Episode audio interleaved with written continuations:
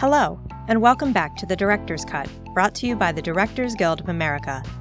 You can subscribe to our podcast on iTunes, Google Play Music, Stitcher, or on our SoundCloud page at soundcloud.com slash The Director's Cut.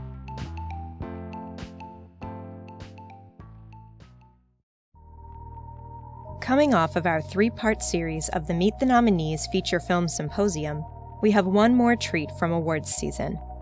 Today's episode of The Director's Cut is devoted to our Meet the Nominees documentary symposium. Like the feature film symposium, the annual event is a roundtable discussion with the directors nominated for the Guild's Award for Outstanding Directorial Achievement in Documentary. On February 3rd, Otto Bell, the director of The Eagle Huntress, Ezra Edelman, the director of OJ Made in America, Josh Kriegman, the co director of Weiner, and Roger Ross Williams, the director of Life Animated, all gathered at the DGA Theater in Los Angeles to discuss the making of their films with moderator James Moll. Nominees Raoul Peck, the director of I Am Not Your Negro, and Elyse Steinberg, the co director of Weiner, were not available to participate. So please enjoy our Meet the Nominees documentary special and listen to the panelists discuss the unique challenges they face as documentary filmmakers. Highlights include Mr. Edelman speaking about the difficulty of editing more than 800 hours of footage down to 7 hours and 47 minutes, and Mr. Kriegman talking about the exclusive level of access he had to former New York Congressman Anthony Weiner. Welcome back, everyone, or if you're here for the first time, welcome. All right, so let's uh, jump in. There's so much to talk about, um, and we don't have a lot of time, so uh, let's talk about Weiner. All right, let's do it. Who are these people? no, eh, the, the, ironic thing with that laughter is that uh, when I ask that question, I'm not just talking about the name of the gentleman in the film. I'm talking about uh, other things as well. I'm sure you came across that when you were doing the film, the uh, the irony of the name from time to time. Oh yeah, no, it, it uh, never really gets old. Yeah. Although, you know, Anthony liked to joke. He heard the last original Weiner joke in the third grade, so you know. I mean, there's a lot in the film. I'm sure it must have happened with the crew while you were while you were filming. Um, but you had a really unique character. I mean, I, am not guessing, I guess, when I speak for everyone on this panel, we're all watching your film and thinking, wow, why isn't everyone I profile that open to being photographed, right? To being interviewed. Is that what you expected from the beginning? Because you had known Anthony Weiner before this, right? Yeah, well, I actually had met him working in politics. Uh, I, I, had worked as his chief of staff for a couple of years when he was in Congress prior to getting into filmmaking. And so he and I had stayed in touch. This was years before uh, the, se- the sexting scandal and his resignation. So he and I had been in touch for many years. And then after he resigned, I had moved into filmmaking at that point, and I pitched him on this idea of, of doing a documentary. And it was actually a, a two year conversation going back and forth with him to uh, figure out if he might be comfortable letting us tell his story. And then when he decided to run for mayor, he, uh, he let us in. His story of running for mayor well, yeah, but also, you know, he had he had uh, been through this scandal and resigned from Congress, and you know, part of the idea from the very beginning was to figure out a way to, to tell his story in a way that you know gets beyond kind of the punchline version, um, and uh, try to go a little bit deeper. But yeah, but we ended up, of course, being embedded in the in the mayoral campaign and following that through in 2013. Yeah, it was interesting to hear. There was a line in the film where he's talking to you, and he says, "Isn't a fly on the wall supposed to be on the wall?" So it's an interesting relationship that the, the two of you had. You basically had all access. Yeah, I mean, he was, you know, he's a very open guy, and he has a, um, you know, a complicated relationship with the camera, uh, and that was that was part of it. Um, Not just your camera. Yeah, no, you know, I mean.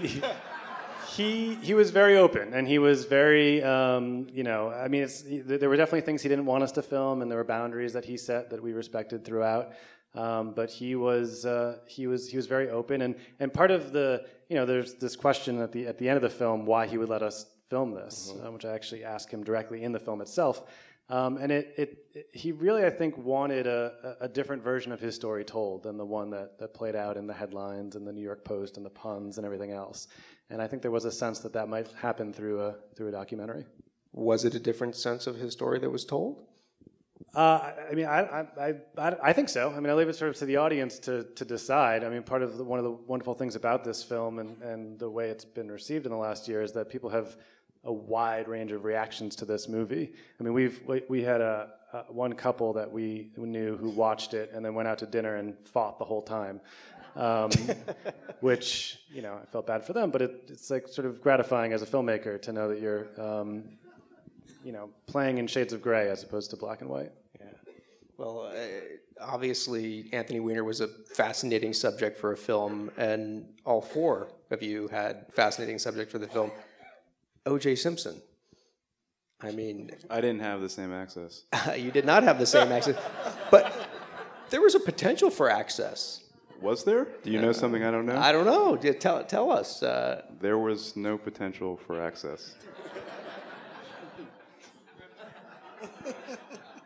That's it. He, he's he's incarcerated in Nevada. And they don't allow. They wouldn't allow him to speak. Uh, technically, um, according to state law, you are allowed to interview inmates in prison, but um, he has not done any interviews since he's been in prison, and I didn't think he was going to break his silence for us, and he didn't. But you tried. I tried. Yeah. All right. Well, tell us. Uh, your film is seven and a half hours, hours and forty-seven minutes. And when you set out to it make goes the by film, like that. you know what? It it does. I'm watching that film and uh, all the way through without, and I think a lot of people. I speak for a lot of people. Um, but how do you come to make a seven-hour and however many minutes film? Uh, through uh, a lot of hard work, I guess. I mean, we were commissioned to make a film that was um, commissioned to be a long epic film. It was supposed to be a short film, about five hours, and we we started working, and um, we. You know, you know the thing about making a documentary in any form that any of us made a documentary, you don't know exactly what access you're going to get to subjects. In this case, um, interview subjects. You don't know the footage you're going to be able to locate, and so, you know, in in planning out the film, you know, we found, I, you know, I, I, found an architecture through which I was hoping to tell the story, but I had no idea um, who was out there to help me tell this story and have to fill in this narrative. And we were overwhelmingly fortunate that there were so many people that trusted us to sit and, and be interviewed and, and talk about this very fraught man, but also about um, this city that we are sitting in right now and you know what has happened over the past 50 years and this story about you know the police department and the black community and this very fraught dynamic. And you know looking back now it's I, i'm very grateful that people did trust us to you know participate in a story that has for many of them you know caused them a lot of pain throughout throughout the years. And you're it's well I, we're fortunate that you were given an opportunity to make a film on such an epic scale but I'll tell you, you've kind of ruined it for the rest of us because I can't tell you how many meetings I've gone into with network executives that are talking about me wanting to do a project for them, and they say, "Have you seen the OJ movie?" That's what we want. Can you do the OJ? Have you guys seen this? Had this happen? Everybody talks about the OJ movie. So, thank you and uh, sorry. no, it's great. I love the film. Um, Otto, also, speaking of characters, you had a fascinating character. She was what, thir- 13 when 13. you were profiling? Yep. 13 years old. Um, and again, speaking about access or following somebody who's a unique character, uh, she doesn't strike me as someone that it was particularly easy to follow and capture naturally, but who, who, who knows? What, what, what, was it like uh, profiling her or finding her to begin with? finding her was its, was its own thing. Um, we filmed in the in the most remote part of the least populated country in the world. Um, so there are no roads and, and they're nomadic. So you take a little cigar tube of a twin propeller plane up to her region. There's about two flights a week. And then you get out and then you've got to find them. So literally, you know, you drive and then you, you find another soul and they say, "Oh, I think they're over that mountain or whatever," and you rumble on for another couple of hours. Um, but you know, when we did find them, the, no, the family were remarkably open to being filmed. Um, they're somewhat used to having. I mean, they're not. They're not uncontacted or anything. They, you know, they um, they're used to having the odd kind of tourist, you know, intrepid, adventurous tourist coming in and and um, taking an interest in their lives. And oftentimes, those people are, are amateur photographers, you know, and they'll, they'll they'll stay for a night or two and take some photos. I just I just stayed for longer. yeah. Well, let's uh, let's take a look at a scene from your film. Um, it is. Uh, I don't know what it is. Do you want to set up? Do you know what the clip is? Uh, if, if it's the one I picked, I which imagine I it's the one it you picked. Um, It's the one with OJ in it. this yeah, yeah. I got the access. He was I an the incredible access. eagle huntress. He's pretty good. I mean, he's a sportsman, you know. It's natural. Um, you turn his hand to anything. Um, but no, this this bit. Um, I like this bit. Um, that's why I picked it. This bit is a. Uh, it's just a bit of a pause in the middle of the film. Um, you know, it, it's um, it's really where you see the technology come into play. You know, I threw. I made this film with my life savings for about hundred thousand dollars. But we really threw the kitchen sink at it. You know, a lot of drones, a lot of cranes, um, and modern technology is is what allowed me to to to film the truth, but film it beautifully. Um, and um, I just like this bit in the film because it, it, it's there's not too much uh, to read. There's not. It, it's um, it's just a moment where the audience can breathe a little bit and take in take in what I found in Mongolia, which is just this vast oceanic kind of landscape. All right. Well, let's let's Yeah, breathe. Let's a breathe a little bit and Yeah. have a look at a scene from Yeah. the Eagle Huntress. I wish you. I wish we could show you the whole film. This is a beautiful, beautiful film, and we didn't get a chance in this clip to see much of the uh, uh, the storyline. The our lead, the young girl, um, but it's beautifully photographed and. Uh, considering where you were in the world, I'm assuming you didn't drive home every night and go to the Four Seasons.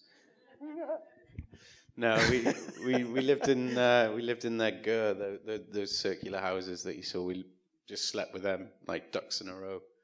So there's no real electricity. Um, there's no running water or anything like that. And you mentioned drones. Look like Yeah, a lot of batteries. Looks like a Yeah. crane. You look like I don't know if. Uh, yeah. Well, I had a crew of three, and um, my cameraman, he's a great inventor. He, he built me a, a crane that was sort of nine meters long, but folds away into a, a snowboard bag. You know, we, we but batteries were a problem. We um, we had a little petrol generator um, that uh, that um, you know we would use to charge things at night. Um, but then you know you run out of petrol, and um, so we started hoovering out the van with a hose pipe. But then the problem becomes you're so far away from the petrol station, the gas station, that you can't. You have to decide: are we going to film more, or are we going to get back to get to get more? Pet- I mean, it was yeah, it was it was a lot of fun. I was going to ask you about the size of the crew because it does. You would think in watching the film that you had, a, you know, a very large crew. Yeah, So uh, yeah. so yeah. No, there was three of us. And Yeah, am I correct? This was your first film. it's my first film. Yeah. Congratulations, because it's it's it's it's cinema verite. It's following this young girl through her journey. You couldn't possibly have known that every step of the story was going to take place the way it did. No, I, I didn't know if it was going to be a, a five-minute film, if it was going to be a like a little package or a half-hour special or an hour. But things kept kept happening to her. and it's verite, but beautiful, but beautifully shot. So uh, congratulations. It's a, it's a beautiful film. And speaking of verite, Roger, you thought you were going to get away without. Uh, out there, he said, "I'm not. I'm not going to talk." No, I'm not going to say anything. I was hoping not to say anything. Life animated.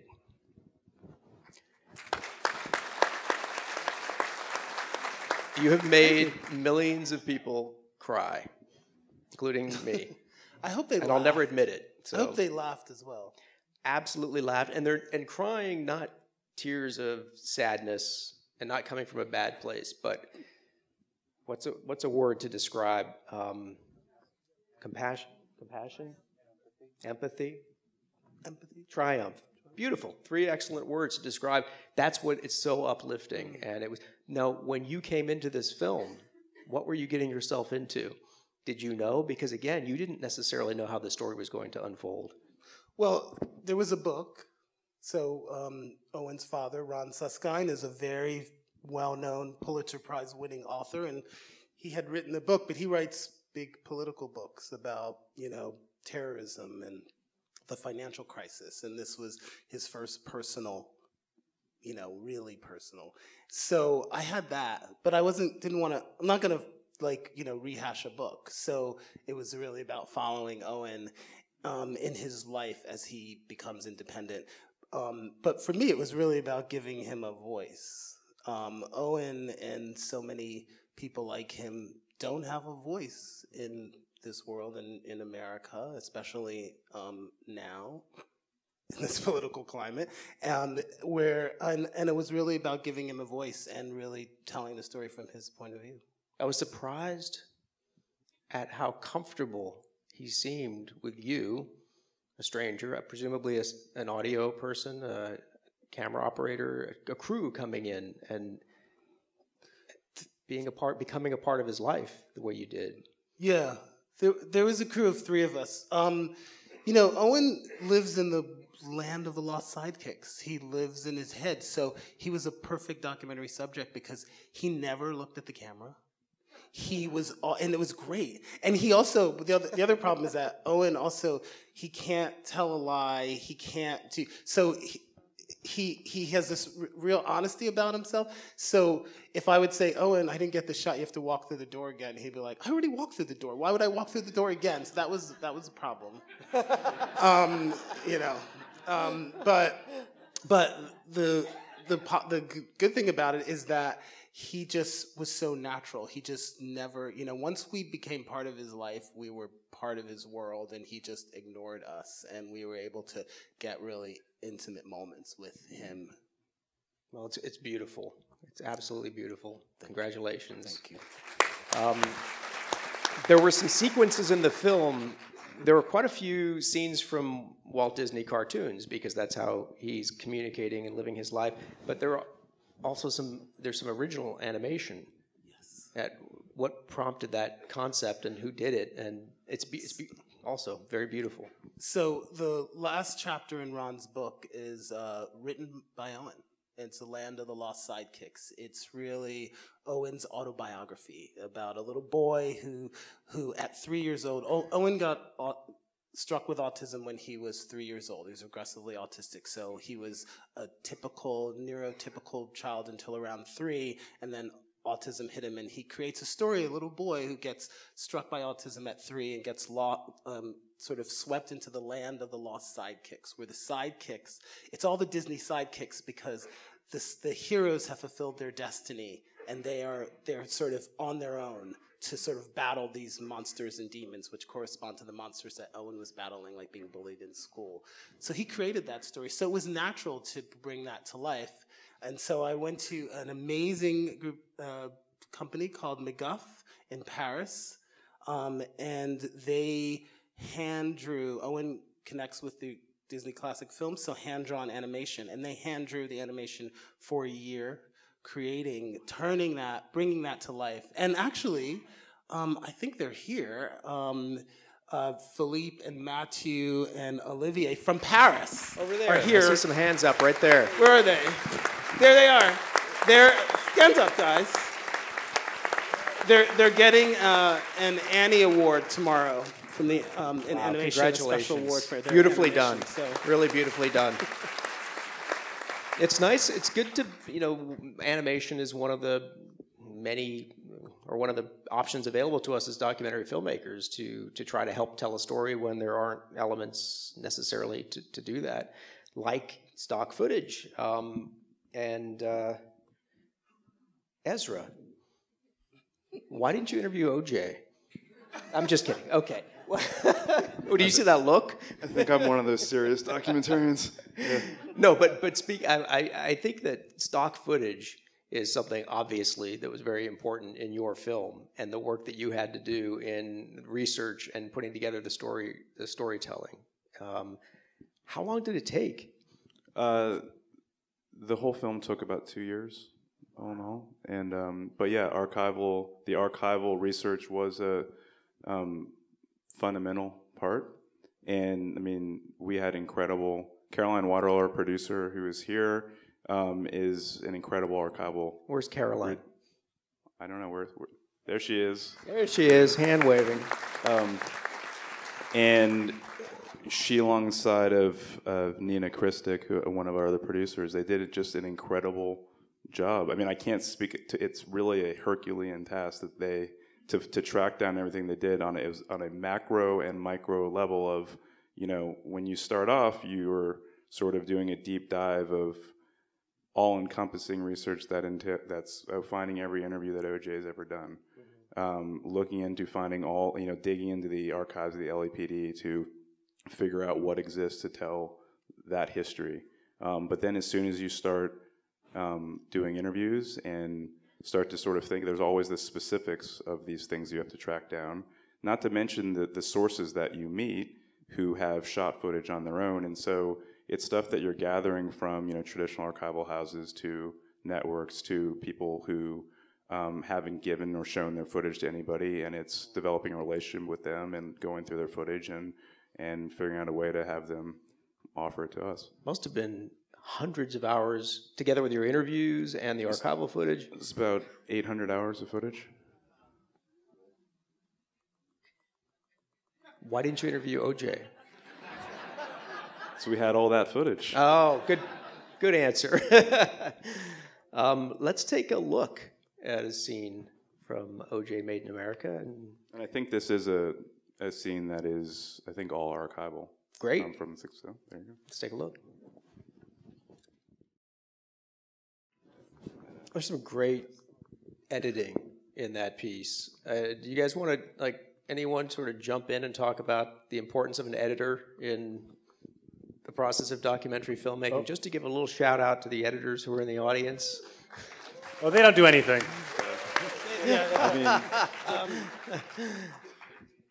my editor's here, David Teague, who's a brilliant genius. And David had. Where's the, David? David, David, take a bow. David's high. Oh, back row. He's way in the back. Why would an editor sit in the back row? Yeah, just like an editor. Um, you know, David had a very uh, difficult task of, you know, sort of three different types of animation. Um, you know, Disney clips, uh, the Land of the Lost Sidekicks animation. We had the simple black and white uh, line drawing animation, verite footage, um, and um, home movies. Um, and he had to sort of weave all these layers together seamlessly and make and create a story. And and that's the beauty of someone of, of an editor. That you know they're your writers, they're your co-writers, they're your th- to me they're they are hand in hand with you, um, and that's where we create these films in the edit room. So. Um, David, you're amazing. and all editors, sorry. I just love my editor. So. My my guy learned Kazakh. Pretty much, yeah. He um, he got so good because we had it took us like nine. It took him nine months to edit because again it was my first film, so I just gave him like a a dog's dinner of rushes. Um, I did half the sound myself on one of those little zooms, and none of it was sunk. Um, Well, so- nine months is a is yeah, pretty quick. What do you think? consider- for what? I mean, well, he you didn't have 800 hours to go through, but um, he did a great job. I, and he's very musical as well. So he sort of picked up on the cadence and of the language to the extent where he was pretty damn, because we were always waiting for translations from Kazakhstan, to the point where he, he would get the syntax down and he knew where to cut. Well, editing So is it's, it's a musical type of ex- Yeah, thing anyway, isn't it? yeah. I, certainly, yeah. I mean, I'll say, I mean, sorry, Josh. Um, in addition, I mean, Maya Mumma, who is one of, we had three incredible editors. Maya Mumma cut that scene, um, Bret Granato and Ben Sozanski.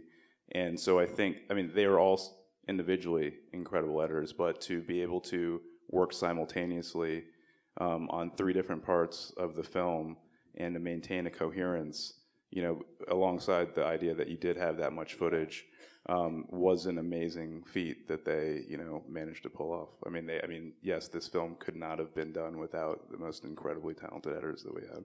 Yeah, yeah I mean, I'll I'll just I'll add to the uh, to the praises. I mean, our editor Eli Despres is just a total genius, and it was uh, an unbelievable pleasure working with him on this. We had about 400 hours of footage, um, and he actually was here in LA, and uh, Elyse and I are in New York, so we did the whole edit uh, remotely uh, through through Skype and other things. So that was an interesting challenge. But the what Eli brought, uh, I mean, he brought a lot so many things to the project, but the one thing that we really knew right away he was the right editor to work with was really a, a sense of tone and pacing and humor. Yeah, the timing um, in it is fantastic. Yeah, and, and, it's a it's a he you know so much credit to him for for figuring out that tone, which at the time you know we we really wanted to figure out how to include the humor of it all. It's gotten a lot less funny um, in uh, you know recent months, uh, but uh, it, it definitely is a big part of the film.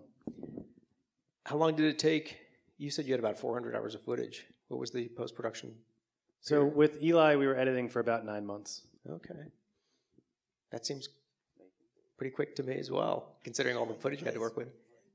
exactly, over, right? Like over a year. Yeah. Yeah. Well, we didn't have as much money. So, Josh, you work with a co-director. Yes. How does that How does that work? yeah, so so Elyse uh, Steinberg, uh, my brilliant co-director, who was planning to be here and is really sorry that she couldn't actually end up making it. Um, but she and I were um, creatively and, and uh, we, we, co-directed and co-produced shoulder to shoulder the whole way through. So I ended up doing um, almost all of the shooting just because there really wasn't room for more than one person in in that context, uh, in that environment. But um, she and I were talking constantly and, and strategizing about what we were getting and how to put it all together. Arguing? Arguing all the time, yeah. That, that's that's part Leads of it. Leads to mean, creative results. It's good. Yeah, I mean, well, we we like to say that we we fight well, which is part of why we enjoy working together. Good. Well, let's take a look at uh, a scene from. It needs no setup. let's just jump in and take it. Uh, take a look at a scene from Weiner.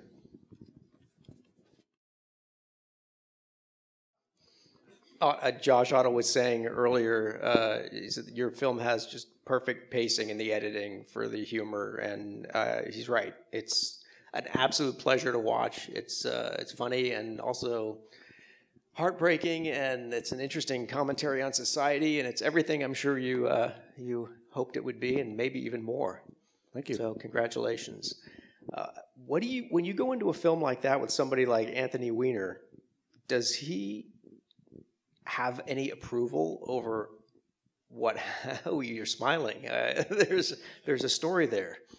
Well, I mean, the answer is no. I mean, he he agreed, you know, to obviously be in the film, and you know, as I mentioned before, you know, the, one of the ground rules was that if ever he wanted me to turn off the camera or leave the room, or not be in the room, you know, we would respect those boundaries. But you know, otherwise, um, you know, he and everyone understood uh, that they were in the movie. He was doing things where I thought, how? Why is he doing this in front of a camera? Does he? Does he know? Does he remember Josh is in the room with the camera?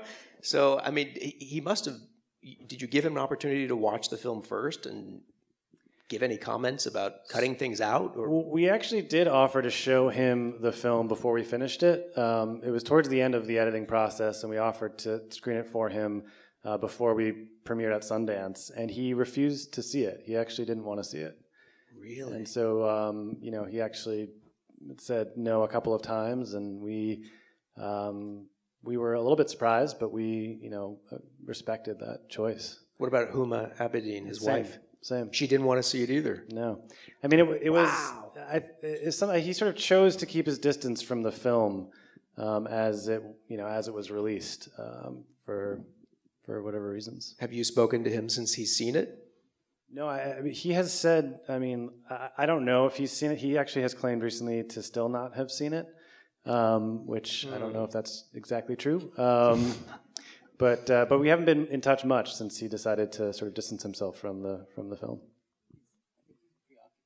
You think he's Yeah, preoccupied? he's, he's had some other things to worry about. Yeah. Yeah, I'm curious. It's always interesting when the subject of the film sits down with you and watches the movie. I mean, Roger, for you, when you showed Owen and his father and his family the film, what kind of feedback did you get?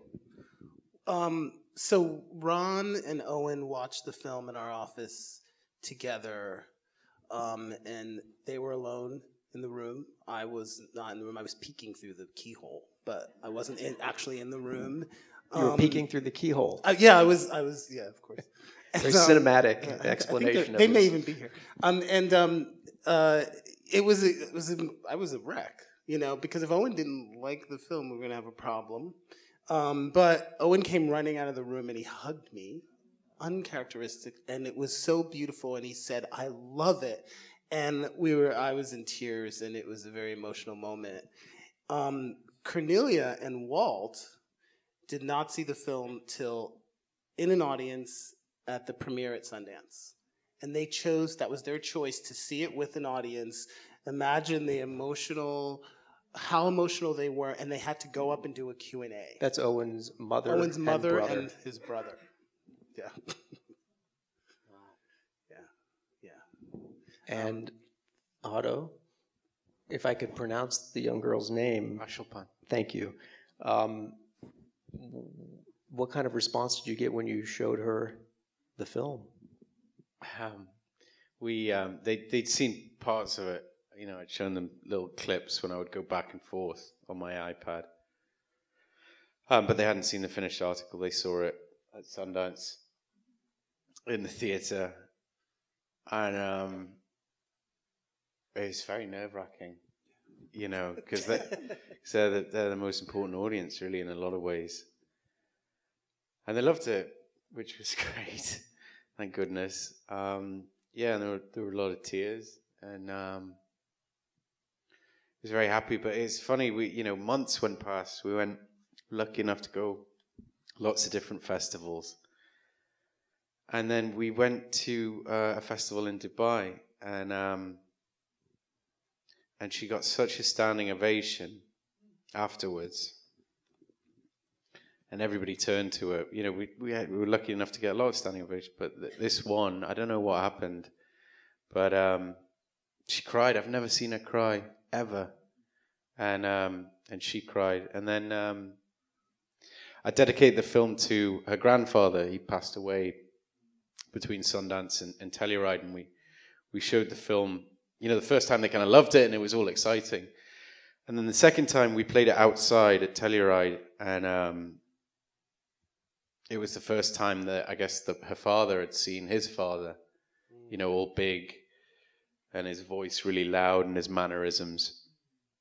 And then at the end, he gave me. I mean, he's a strong bloke. I mean, he's he's really tough, and he gave me this massive bear hug. Nearly broke my spine, but he um, and he just said, you know, he doesn't speak much English. He doesn't speak English, but you know, he said, "Thank you, thank you, thank you" in my ear. I knew exactly what he was, what he was, what he was saying. Thank you for, and it was uh, that was really good. You know, you, it's nice to meet audiences who like it, but when you when your subjects really like it, it's it's great. And I read that. Uh, oh, I hope it is. I hope this is true, but that the distributor is actually contributing. Yeah, They're of the not. funds. I am. Oh, you are yeah. Well, it's there for her uh, education. Yeah, that's right. We um, after we took off at Sundance, and Sony Pictures Classics came in with a, a good wedge of money. Um, it just seemed right to make them profit participants. So um, we set up a fund for her education. She wants to be a doctor. She wants to be a surgeon. So now she can, Great. now she can That's study wherever she wants in the world. She can go to college. Yeah, which is nice. Ezra, I I won't ask you what OJ thought of the movie. You can ask. No, right? You're, okay. I have no idea. um, but we were talking about uh, well, you know what? One thing I want to come back to with you because it. Speaking of things I've read, um, that you were talking about doing a seven and a half hour movie and the process of doing it. And I'm asking this because of someone who's in the audience today who is a first-time filmmaker, first-time feature filmmaker who's made a lot of short films, and who uh, I'm supporting the feature documentary that he wants to make. And everyone's saying that is such a great concept. You've got to do it as a series. That's got to be six hours. It's got to be eight hours. You you said in one of your interviews you went to a really dark place in trying to get. Is that true? Is that what you said, Ezra? Talking to Josh? You. Me? Yeah. Um, I mean, I don't know that I went to any darker place than anyone on the stage in trying to make a film. I mean, it was it was a lot of hard work, um, and it and certainly from a subject matter standpoint, um, it's there are a lot of dark themes, Yeah. and so spending a couple years, you know, on the one hand, it's a story that you know culminates in a brutal murder. Um, when we're talking about the protagonist, and in the twin narrative, you're talking about this awful history um, of people who have been brutalized by the police department in this city. You're talking about the you know trauma that black people as a whole have suffered in this country.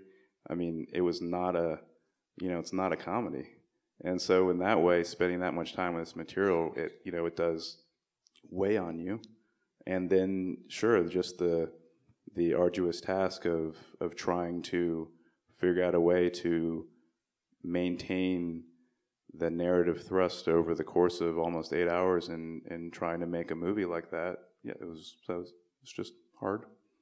That's it. I don't know about dark, hard, It was your quote, but, uh, but what was the quote? I don't know. Just no, no, it's on Wikipedia, so it was probably wrong. Josh didn't go to a dark place. Josh had a good time the whole time. It was Oh yeah, pure pure joy. Um, do you guys know Raoul? Raoul Yeah. Peck? I'm sure you've uh, met him. lovely, lovely man. Well, what a talented filmmaker. Raoul Peck is the director who wasn't able to be here tonight. He made a film called I Am Not Your Negro. And I'm sure I speak for everyone on the stage when I say I rec- highly recommend the film. It's brilliant. It it's created from some of the basic tools we use in documentary filmmaking um, archival footage, scripted narration, although in this case it's excerpts from a manuscript by James Baldwin. Uh, it shows that you can artfully arrange music, images, and words to create something truly powerful and enlightening. And I, I really, I wish he had been able to be here tonight because I think he would have really been able to add a lot to the discussion. But we don't have him, but we do have a clip from his film. So let's take a look at a clip from I Am Not Your Negro.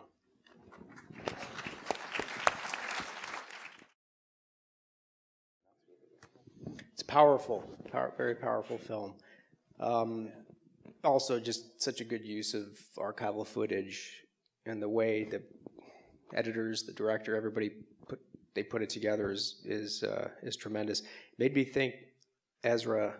Boy, I'm, it's coming. I'm, it's getting to be. I don't want to bring it down, but I, I'm very curious about your uh, your decision to use some of the graphic images in the OJ documentary, particularly the murder scene photographs of Nicole Brown Simpson and Ron Goldman. Um, is that a is that a was that a difficult decision for you? Um, yes and no. I mean, yes, in terms of the sense of I, you know, took um, it very seriously in terms of how you know what those photos show, and that essentially that no one had ever seen them. Um, and I understood the impact it would have certainly on on certain people who knew the victims most prominently, but no, in the sense that you know, I think when I was telling this story, when you when you look back and you and what we are trying to do in the film and show what the trial became, and it became about all these things um, and everything but the victims and everything about those br- brutal murders. And so when I saw those crime scene photos, I was given a presentation by Bill Hodgman, who is the deputy DA who's in the film. And it was maybe over a year into the process of me working on the film, at which point I had become relatively desensitized to a lot of the story. And when I saw those photos, I was shocked into a place, and what went through me emotionally made me realize immediately um, how impactful and how necessary they were for an audience to understand um, what we weren't focusing on during that nine month trial, and and that was imperative for me to show them. That was why. And I want to say, I think it had exactly the impact that you wanted it to. It worked exactly that way for me, and it, it's uh, it's it's horrifying, and it but yet it communicates something so essential to the story. So congratulations to you, for doing that and for the way you put the whole film together. Thank you. Um, okay, something funny. Anyone have a good joke? Yeah, you really brought. you do? I do not have a good joke, but. Uh, Well, let's talk a little bit more about Life Animated then, Roger, since you didn't want to speak very much and uh, since you haven't had. um, what about you, uh, decisions about using things in the film, footage of Owen that you think, uh, you know, speaking about the decision whether or not to use certain photographs and how the family might feel about it, are there times when you're in editing where you're thinking, maybe this is it's interesting, but it's not something Owen would want to see or the family would want to see. I mean, there's got to be a fine line about deciding. I mean, you're, you're making a movie after all, not an expose.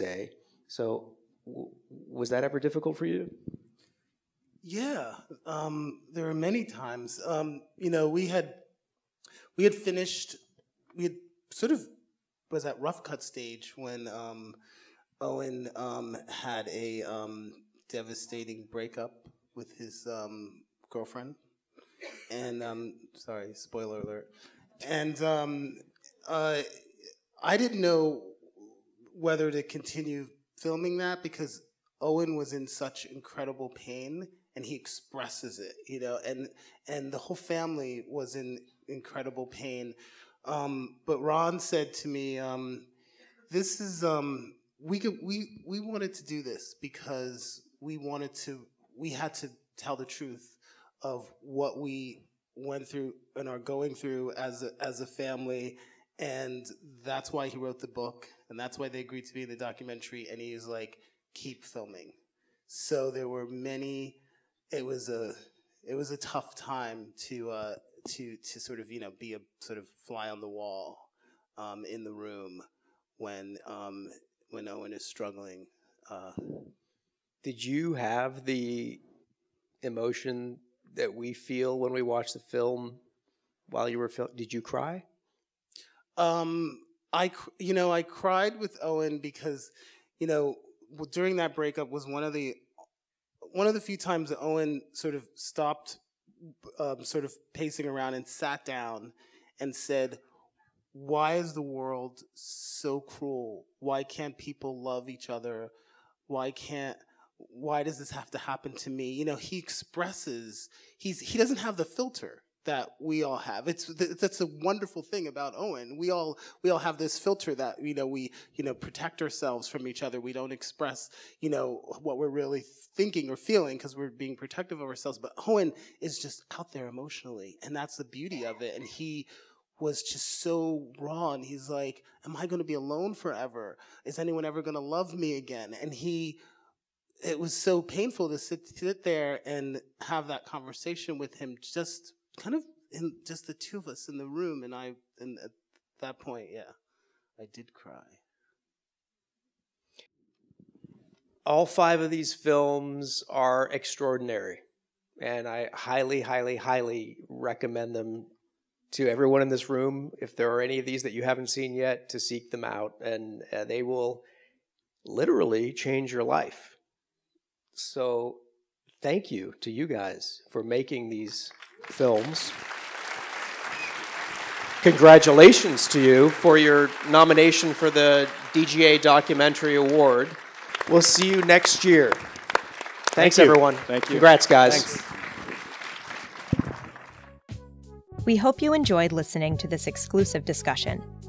You can watch the full video of the documentary symposium and of our Meet the Nominees feature film symposium on our website at dga.org/events.